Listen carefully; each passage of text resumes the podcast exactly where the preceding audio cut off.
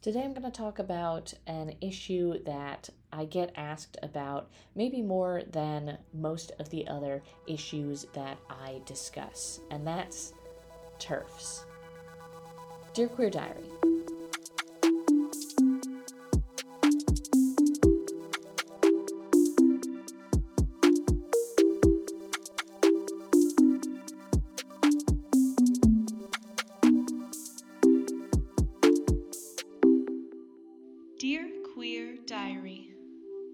Dear Queer Diary, what is a TERF?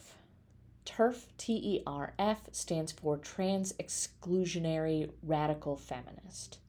Uh, now, obviously, there's some pretty loaded concepts in there, uh, but the basics of uh, a TERF is they are a uh, cisgender female or feminist uh, who does not believe that trans people are who they say they are. Now, obviously, this is problematic for a lot of reasons. Uh, one, trans people are who they say they are. Uh, they're the only people who truly know, so we have to believe trans people when they tell us who they are. This issue has been getting a lot more visibility because of how J K Rowling has outed herself as a TERF. Uh, I feel like I have had to explain this concept uh, less and less with time, but it's still important to talk about because this is a situation in which a minority group is pressing down on another minority group. Uh, it is caused by a lot of uh, negative framing and is not helped by the inflation of Uh, misguided and incorrect statistics about uh, bathrooms, uh, to say the least, and other situations in which people look for excuses to exclude trans people. The reason that TERFs are such a threat is it is akin to anti-suffragette women. There were women in the suffragette movement in the United States who were against women voting.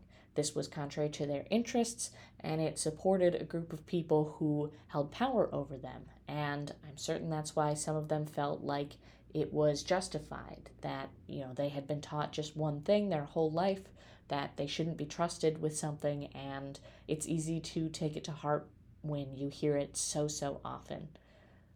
This is the exact same thing. This is women putting down other women, uh, except this group is even more marginalized because there are so many people trying to make some sort of strange, baseless proof that these people aren't who they say they are, in spite of the fact that there is uh, no biological or genetic marker that consistently and correctly places everyone in the gender people believe that they should based on their genders.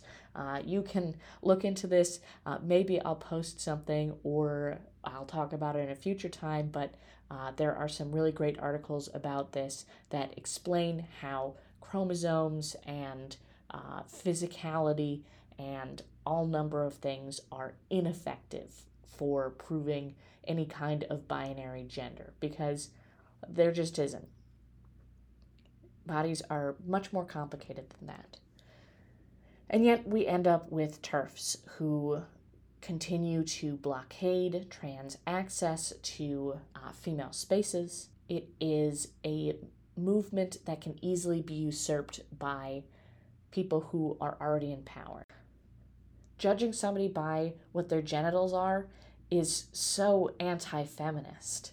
We can't talk about how somebody has to meet certain qualifications in order to be a woman without excluding a ton of cisgender women as well. Because like I said, there is no consistent basis for who we are. We have a chance to change those perceptions back and to support one another as minorities.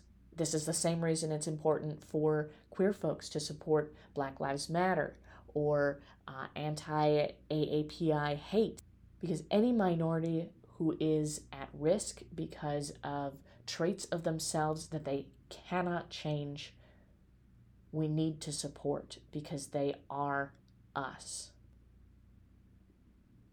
If you have any questions or want to suggest a topic, please reach out at Dear Queer Pod on Twitter or podcast at Dear Queer Diary dot com for email.